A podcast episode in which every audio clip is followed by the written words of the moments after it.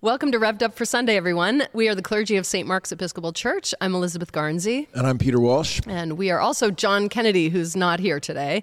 Uh, he is off on his honeymoon, so hope he's having a great time. And we're here to um, turn our attention to the parables of Matthew. Matthew 13. This is the parable of the sower, and it's the first in a list of seven parables in this one chapter. So we'll see if it unlocks any clues for what Jesus meant by using parables.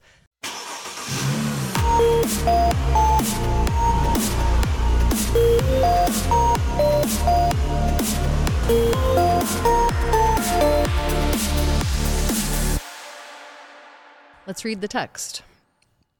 This is Matthew 13, 1 through 9, and verses 18 to 23. Jesus went out of the house and sat beside the sea. Such great crowds gathered around him that he got into a boat and sat there while the whole crowd stood on the beach. And he told them many things in parables, saying, Listen, a sower went out to sow. And as he sowed, some seeds fell on the path, and the birds came and ate them up. Other seeds fell on rocky ground, where they did not have much soil, and they sprang up quickly, since they had no depth of soil. But when the sun rose, they were scorched, and since they had no root, they withered away. Other seeds fell among thorns, and the thorns grew up and choked them. Other seeds fell on good soil and brought forth grain, some a hundredfold, some sixty, some thirty.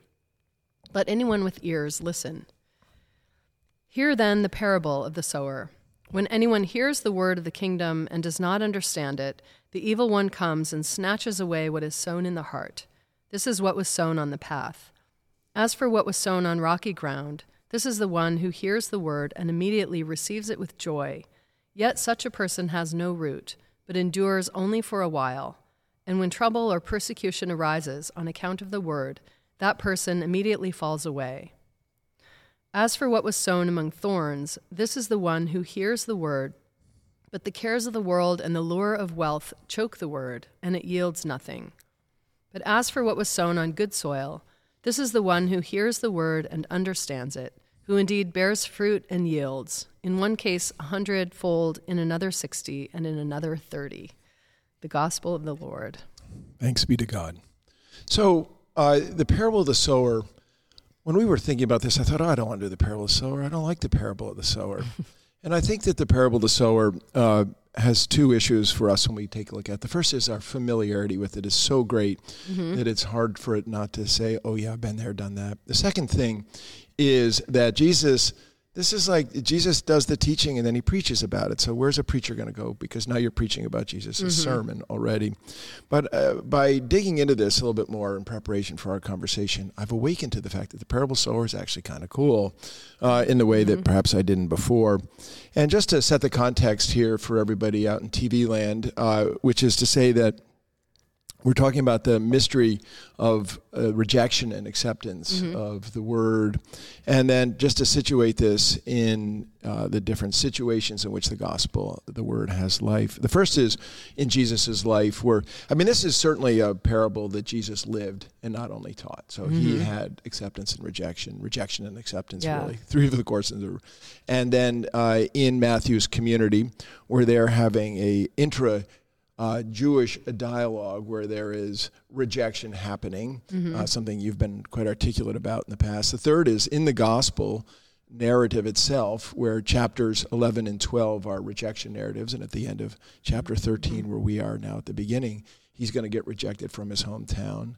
Uh, and the fourth uh, spot is just the the church nowadays, as we read it in a different context, which is undergoing enormous rejection as the right. church shrinks across uh, countries and globes, and then and then the, the, last, the fifth one is the the evangelist or preacher person, right, who. Mm-hmm. Pours their soul into their sermon and it bears little fruit.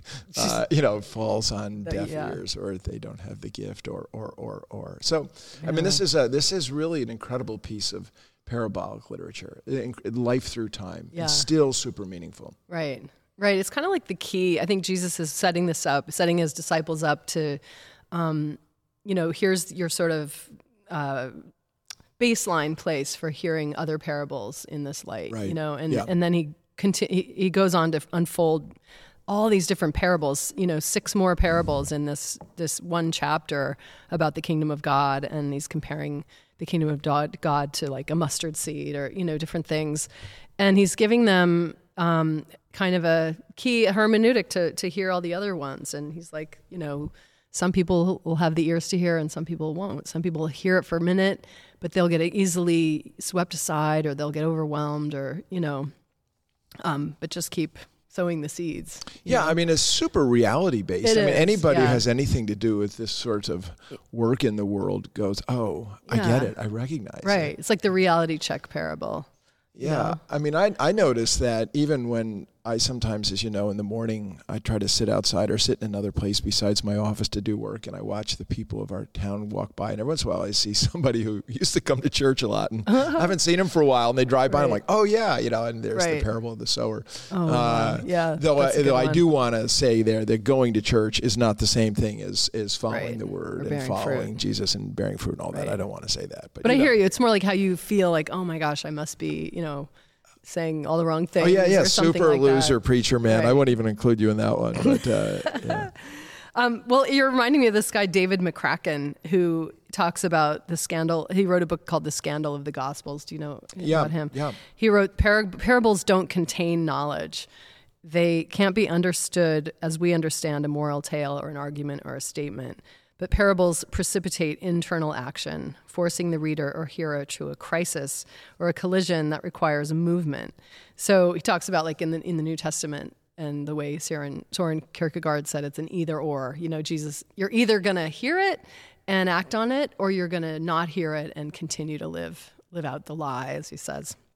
But um, or you're going to be transformed. You know, so parables are so um, convicting. I think that uh, Jesus is is saying not everyone is ready for for a parable in its raw form, and um, but they they make you act like you can't. You have to engage with the parable to get anywhere with it, and they uh, so many of them just leave us scratching our heads, um, and I think that that's part of the point. Um, yeah, I mean, uh, thank you for that. And, and parables are obviously trying to describe the indescribable. I mean, Yeah. I- mean, this is probably the only parable, one of the few parables that doesn't Maybe begin with the kingdom of God. Right. Uh, and so we're talking about Jesus is talking about something that's really difficult to describe, and he's describing it obviously through often through uh, nature or community kinds of um, metaphors and similes, and then now we get an allegorical response to that. But I think that it's, as you said, it's to it's to get us thinking. Mm-hmm. And I, uh, but in this one, unlike so many others, I mean, he really lays out the answer for us. Right. And and it's a kind of funny answer, not funny. It's a thought provoking answer in of itself. It says, you know, that when we get the the path, the hardened one, the evil one, you know, just takes it away. The the the the, the word lands, the teaching lands, but it doesn't it doesn't stay, right? Zooms, it's, it's kind of gone. Uh, and the second one, um, we get uh, we get it's basically personal personal shallowness. They, that's that's Right. why it doesn't work. The, the person has no root in themselves, kind of thing. And then the third, and so that's a you know that's an inner thing and then the, the next one is an outer thing worldly cares takes it away and uh, you know he, he kind of lays it out Right. And it is interesting if you look at your own life or your own life in the past or your own life now or the people that are in our care, you know, wondering, um, you know, where Yeah. are where are we with all this? But the, but it does raise the question: Is this a kind of spiritual Myers Briggs where we're supposed to find ourselves in here or not? Yeah. I mean, you think Yeah. this is a personality profile? I mean, I think it's all the things. I think, you know, as parables go, they're read in all the different ways that meet us wherever we are. And we, we Mm, yeah, know, you know, we identify ourselves. Um, Barbara Brown Taylor writes a lot about this parable and said um, she always she has you know she defaults to reading it with this kind of self-recrimination of you know get my soil right. I, i've got to cultivate the best soil so that i can receive god's word and everything. Um, and then she stopped and said what if it's just a parable about god and it's just about his extravagance and you know not to even worry about the ground that it's falling on? And I, you know, that's a good call. I mean, we were talking with Rob behind the behind the camera here about exegesis and eisegesis here. I think it's eisegesis to say that the purpose of this parable is for us to fix our soil. Right. I don't think it's about that at all. I think it's about the kingdom of God and the reality of how that that that that Mm-hmm. word lands on in people's hearts because we we get in in that uh, in the, one of the explanations that about the heart. Um, you see here it says um, the evil one comes and snatches away what is sown in the heart. So the landing spot here is the in is Jesus. Nice. You know, does it is in the heart. Hmm. Hmm. Yeah, and I, you know, we're we all pass through all these places. I mean, we're always Sure. somewhere on this this field. We're either rocky or full of thorns, or we're taken away by the lure of wealth or cares of the world. I mean, who doesn't pass through these stages of life? And they're not sequential. They're just always tumbling around inside me, anyway. You know, I mean, there are many things I can't hear until later or, or you know i'm going through something and i'm absolutely sure that i know what's right and wrong and sometimes i'll be arrested with someone having said just the right thing and i'm like oh my gosh that's that's right and i'm wrong you know and it breaks us open i think so it's it's yeah, Yeah, it's- breaking open the word. There was a book I think It's just reality, entitled like. "Breaking Open the Word." Uh-huh. uh that dates back to my seminary days. But I think you're right about that. It's interesting about we're in more than one place on here, and so maybe we take uh, Saint Peter, uh, i- who becomes obviously very fruitful, but he also was the one Mm-hmm. that rejected. Uh, Jesus too. So I mean, you can see depending if you want to do that. Though Mm-hmm. I don't actually think that that was why. I don't think that's what Matthew had in mind when he collected the sayings of Jesus and put them in order. I think that for Matthew, this was really the question of the Jewish Christians versus the, the synagogue across the street, Mm-hmm. and and that part of what we've left out here is that the middle passage, which our lectionary doesn't bring, has the line, you know, to you has been seen the uh, to you has given the secrets of the kingdom of God. Mm-hmm. Prophets, prophets and sages, you know, desired to hear this, and then the, the quotation from Isaiah, Mm-hmm. Right. which is six times in the New Testament of trying to and interpreted always about the Jewish rejection of Jesus as Messiah. Mm-hmm. So I mean, uh, this is as you said, this is this is a season. This is um, a parable for all seasons and Yeah. all situations. Right. Yeah, for people listening, that that quote from Isaiah is the the prophet telling the people, "You have you've been given to hear, but you cannot hear. You've been given something to see, but you cannot see," or something. Yeah, like yeah. that. The- Isaiah six. Isaiah's call, the call of Isaiah, which Yeah. is following. I'm sending you out to, to, to harden their hearts, which is which Uh-huh. uh, you know is an ironic call for Yeah. a prophet. and here in Let's Matthew, he says these people have fulfilled the prophecy from Isaiah. You right, know, right. and so that he's giving his disciples the the reality that everything they sow in the world is not going to be well received or rightly received. Yeah, and it's yes, right, yes, period. Uh, uh, and interesting for it's hard to overstate how important understanding is for Matthew, and he Yeah. we hear that in the scriptures here. So we're really talking about uh, understanding. Without understanding, this ain't happening. Right. But understanding, like faith, is a gift, Mm-hmm. and uh, and so not everybody understands Right.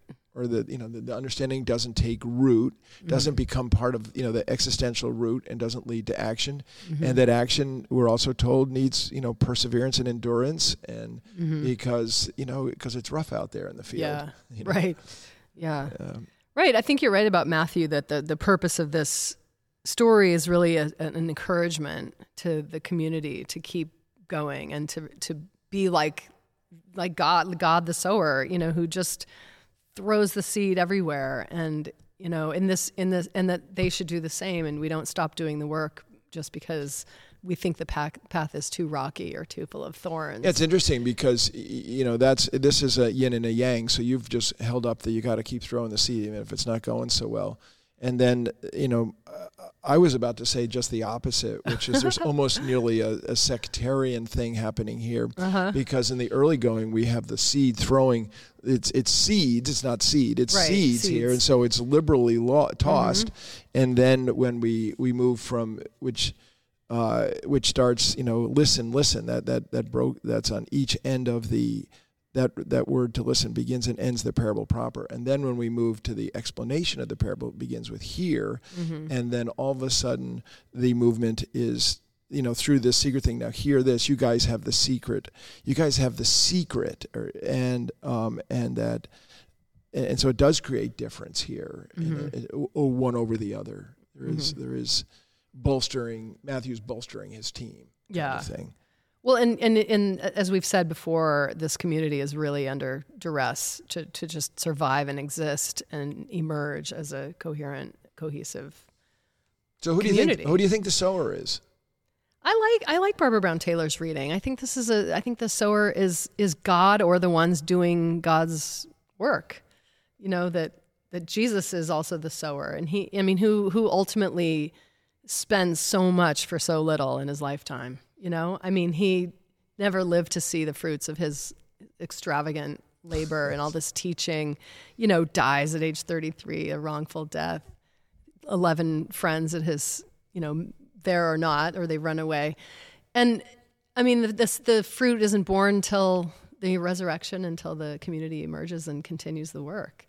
Yeah, I mean, maybe the radical thing about this, about the, the parable, is not that three of the four examples are about rejection, but that one of them is about acceptance, and then you get the you get the miraculous Yeah. yield, and just uh, again, uh, and with this would be hard to know if you didn't read about it, but in the yielding, a sevenfold yield was a good year for a farmer. A tenfold uh, was, uh, you know, a true Oh, wow. abundance, and a Uh-huh. hundredfold you could retire. And the, the commentator I read said you could retire in a villa on the Sea of Galilee, which funny. I really loved.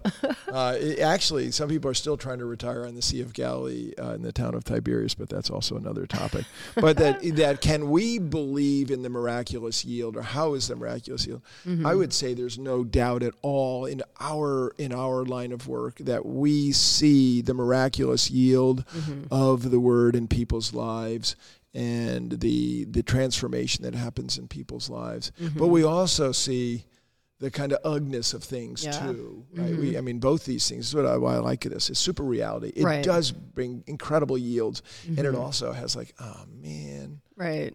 Yeah. Well, some somewhere I read that the the practice at this time in ancient agriculture was to sow the seed and then plow it right, in. right. And so the focus here is on merely the sowing, you know, scattering the seeds everywhere. And so the work is really to scatter the seeds, not to worry about the outcome. That's funny because I was going to say the focus here is on the soil. Uh, this is a parable of the four soils. Uh, I mean, we can't call it the parable of the four soils because Jesus told us the name, the Right, parable of the sower. right. It's the one Or- name he- one the time he one name he name. gave. Yeah, I mean, so you can't do that. I know. Uh, and there's also the, the the parable of the hundredfold harvest. But uh, this is not what Jesus said. You can't you can't change the name Jesus' parable. Hey, Right. Lord, I got another idea here. That's right. That's funny. Well, it's good. You know, I love hearing your perspective. But say more. Like, why is the focus on the soil? Just because? Well, the, the sower remains the same throughout the whole. Yeah. The sower doesn't change, and the seed never changes. The seed is mm. the teaching about the mm. kingdom, and then the seed actually not only becomes that, but you could mm-hmm. say that the seed becomes the people germinating in their life. Yeah. But the only thing that's different here is the soil. Yeah. Um, and uh, so the, the sower and the seed remain the same, Mm-hmm. except the seed for some people does e- does evolve. But Yeah. so that's why I would say it's really about the soils because Yeah. that's the that's the variable. Well, he does break it down, so to speak. Um, but I think that um, he's, you know, as in terms of the disciples hearing, for me, given what we have studied about the community of Matthew, I feel like the encouragement he's offering here is to release them from worry about the outcome. Okay, and so I think that if anybody is watching this podcast who wears one of these or in the same kind of business, even if you don't wear one of these, we too ought to be released somewhat from the outcome. Yeah. Right? We worry mm-hmm. about. Uh, we worry about all kinds of things of church because that's mm-hmm. kind of what we do. Mm-hmm. But that part of what we always need to be reminded is that that it's that what we're doing is, Yeah. is is a kingdom thing that we have no control over, Right. and the best thing we can do is the best thing we can do. Right. And what we and what how it lands is Yeah. you know that's not that's not our business. And also, what is it we're sowing? I feel like, you know, we're sowing seeds whether we like it or not. And are they good seeds or bad seeds? So, you know, we can't worry about the soil, but we can worry about the seeds. And Yeah. Whether, because everything that falls in soil that will grow something, the seed better be worthwhile, you know, and, and we don't want to be sowing thorns and things like that or poison oh, interesting. Oh, poison yeah, yeah. ivy, you know. But I think that our, you know, for our job is to to worry about sowing seeds. Um, we have to know, we have to focus more on what it is we're sowing because Yeah. our lives are always putting stuff out there, messages and you know actions, and if they're not going to bring something life giving, then I think you know Yeah, that's more kind of something to stay awake at night about. Yeah, a lot of stuff one could stay awake at night about, or does. Um, I, you know, I think that the. Thank you for that. the the The question here is uh, that I think that what Jesus is saying, if we assume that all the parables are about the kingdom of God and that most of them begin the kingdom of god is like so this is a little bit like the kingdom of god is like a sower who sows mm-hmm. and and so that is the kingdom we're, mm-hmm. we're sowing away and the kingdom of god uh, it, it, acknowledges the reality of of the of that the kingdom of god doesn't bust in and take over mm-hmm. right it, it, what mm-hmm. jesus this, the parables are about that jesus that the kingdom came in in Jesus and it right. began in the present, but it was never. It, it's not in any full consummation. That's that's for another time. And the parables do get to the question of consummation. But right here at the beginning of the parable section, we are just getting mm-hmm. the heaving of the seed. Yeah, you know? yeah. And and then some of this is going to work, and some of it's not going to work. Right, right. And like so many of the parables, um, it's about the extravagance of God and, and the grace of God. And um, my my temp- dean of Ber- Berkeley when I was at YDS, Fred Borsch. Um, he wrote many things in parables, a book about the parables, right. and oh, he right. he calls this one "Waste and Grace." I think that's oh, a great good. title for this yeah. one. Yeah. So, yeah. Well, do you have a do you have a last word for oh, us I just today, hope that our, your time with so us is words. not a waste, and that it is a grace, uh, and uh, super grateful uh, that um, that the parable of the sower continues to be a lively word. Amen. See you soon. Please uh, like, subscribe, and share this podcast, and we'll see you in church.